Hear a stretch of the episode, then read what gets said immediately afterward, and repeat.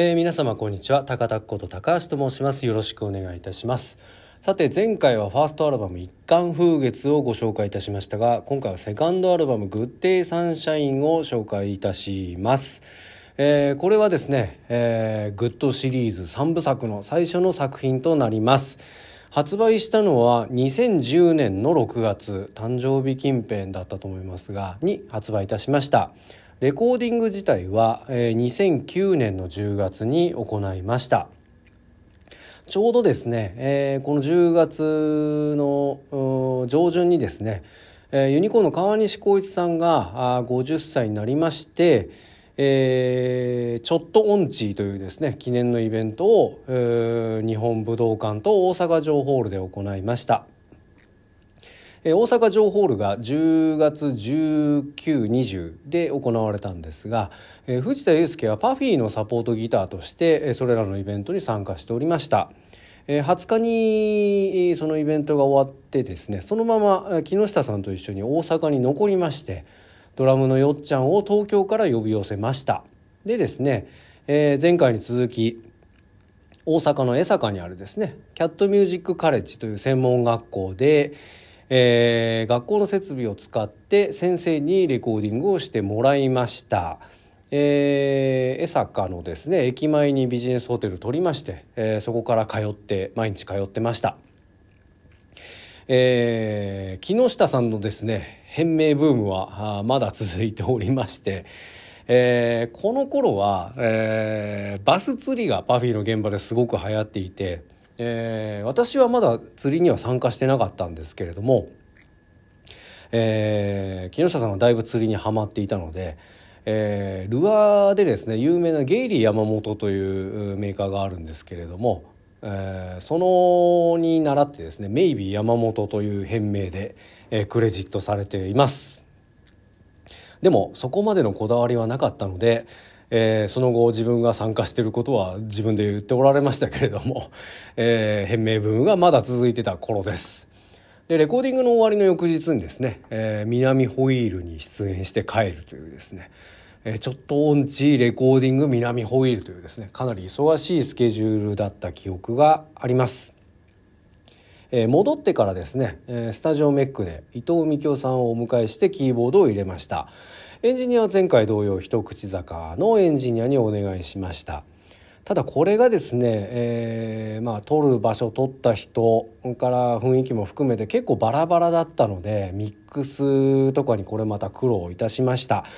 でその次作るものはですねまた時間をちゃんととって一緒にやりたいねというような話をしていた気がいたします。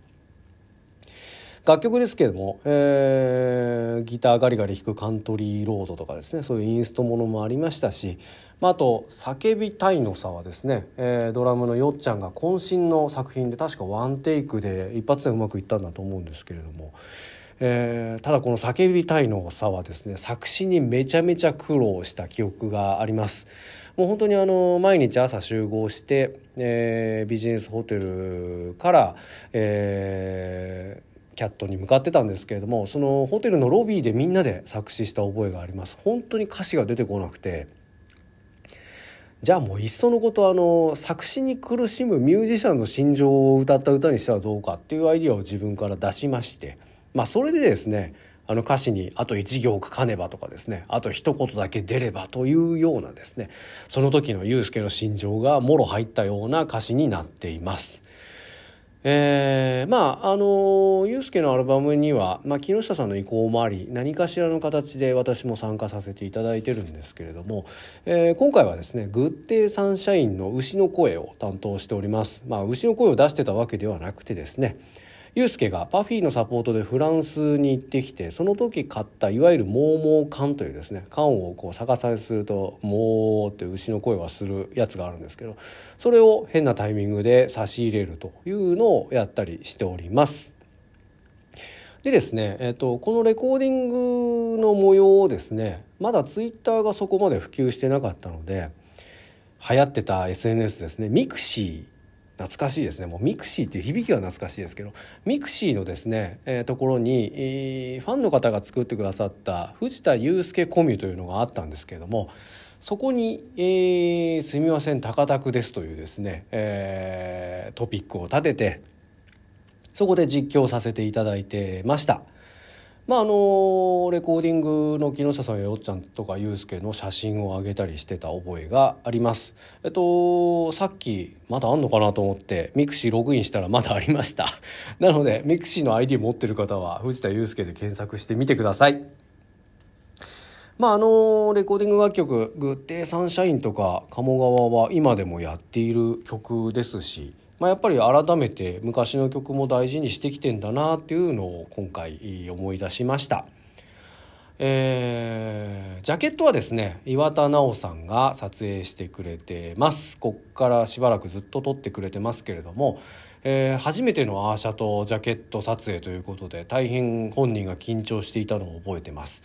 えー、ご自宅の近くのうんロバとか牛がいる場所をですねロケハンしてもらいましてじゃあこの日だったら撮れますということで撮影してもらいました。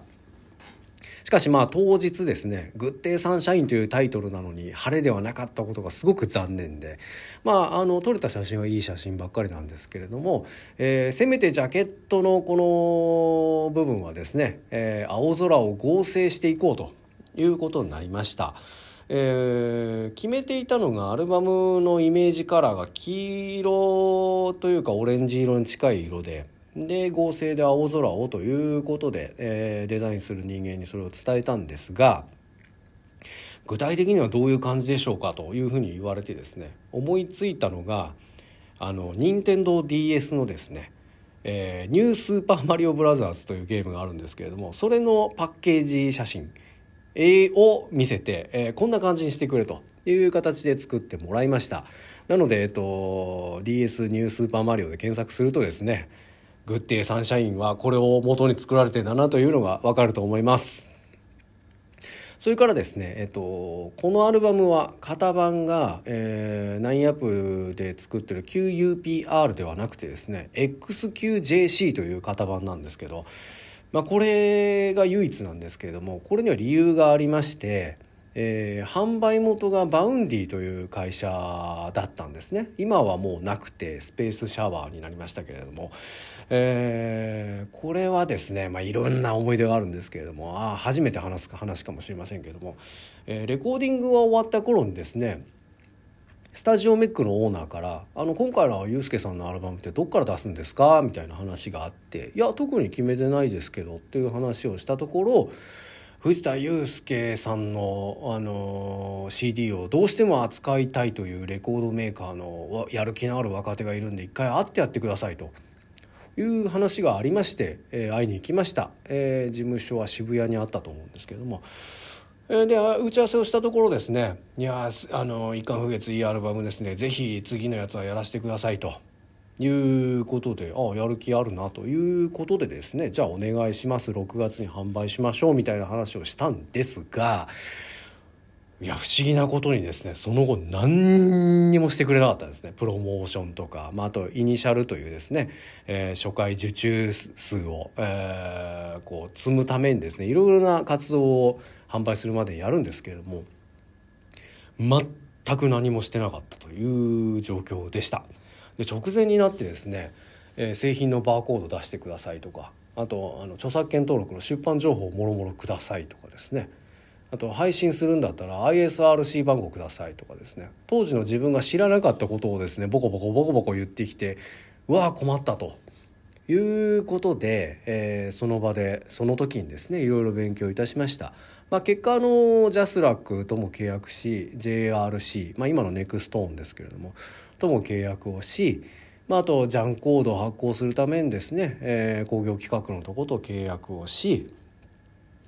いろいろあの ISRC も何ぞやと、まあ、楽曲のユニーク ID だということでそれがないと配信の売り上げが入ってこない。みたいな勉強をしてですねえ取得する方法なんかも勉強いたしました、まあ、ナインアップ今はもう出版社としてもやってますけどこの時の焦った状況がですね勉強するきっかけになった気がいたします。まあ、あとバーコードに関してはですね別に、えー、自社アーティストのものに限らないあの使ってもいいということだったのでえー、シュノーケルがインディーズになった一発目とかですね。あと西村君がやってたバンドフォントっていうバンドとか。あと木下さんがプロデュースしていた「ゆかりザ・バレンタイン」っていうアーティストの、うん、アルバムとか。あとあの私の思い出が海外版を作る時にですね、えー、バーコードを貸し出したりしております。でですね、えっと、発売が近づいてきたんですがその初回受注数が全くもう本当に全くと言っていいほど数字がつかなかったんですね。でびっくりしました何やってんだよみたいな話になって結局そのさ何だったのかもよく分かんないし彼もその最初はあのユースケさんのライブも見に行きますなんて言いながら一回も来なかったりとかまあ適当な仕事ぶりだったんですね結局は。でそれでまああの今は違いますけど当時っていうのは毎回毎回その初回受注数イニシャルっていうものが例えばまあ1万ついたとして次に出す時は、えっと、7掛けって言われてたんですね要はだから3割減で次のアルバムは取ると。まあ、だから1万のイニシャルがついてたら次の作品作る時は7,000で基本的には取りますと。で、えー、タイアップがついてたり何かのテーマ曲に決まってたりとかするとそこから積み増しがあると。いうような感じの初回受注の数を決めるルールがあったのでまあもうこんなにイニシャルが最初からつかないとですねもう次から出せねえんじゃないかっていうぐらいひどかったのでまあここら辺をですねなんとかしなきゃっていうことで、えー、先行配信頑張ったりですね手売りも頑張ったりしました。それからあとえー、知り合いの音楽ライターに頼んで信頼にニュース出してもらったり、まあ、あとナタリーをやってた大山拓也君が友達だったのでちょっと原稿書いてよという話をしたら「あじゃあ俺書くよ」ということでなんかロバと戯るみたいな記事を書いてくれたりとかねしたんですけれどもまあそんなことでなんとかなんとか成立はしたんですけれどもまあもう二度と一緒にやることはないということでそれらの悔しさをですね次回作品に反映させたという感じです。ちなみに藤田祐介のアルバムはまあ当たり前ですけど原盤も出版も自分で持ってるので、えー、どのアルバムも絶賛販売中ではあるんですけどもこの「グッデイサンシャイン」だけですね勝手に、えー、バウンディによって廃盤になってます。なのでもう存在してないアルバムということになってます。なので、えーと、最後全部残ったものを引き取ってですね、えー、ガリガリと10年以上かけて手売りで少しずつ売ってるというような状況です。まあ、あのアルバムとしても一貫風月と比べてもかなりユースケ自身のスキルも上がりましたし、まあ、そのちょっとバラバラな場所と人の雰囲気で撮ったっていうこと以外はですね、えー、とても、うん、その後につながるいいレコーディングだったんじゃないかなというふうに思っています。えー、ここからですね、えー、その変な販売元のですねやり方というものからもっと自分たちで何とかしなきゃということで頑張ったのが3枚目の「 Good Morning」という感じにつながっていきます。その辺りはまた次回お話ししたいというふうに思っております、えー、今日のところはそんなところです。それでは皆様今日も元気にお過ごしください。ありがとうございました。それでは。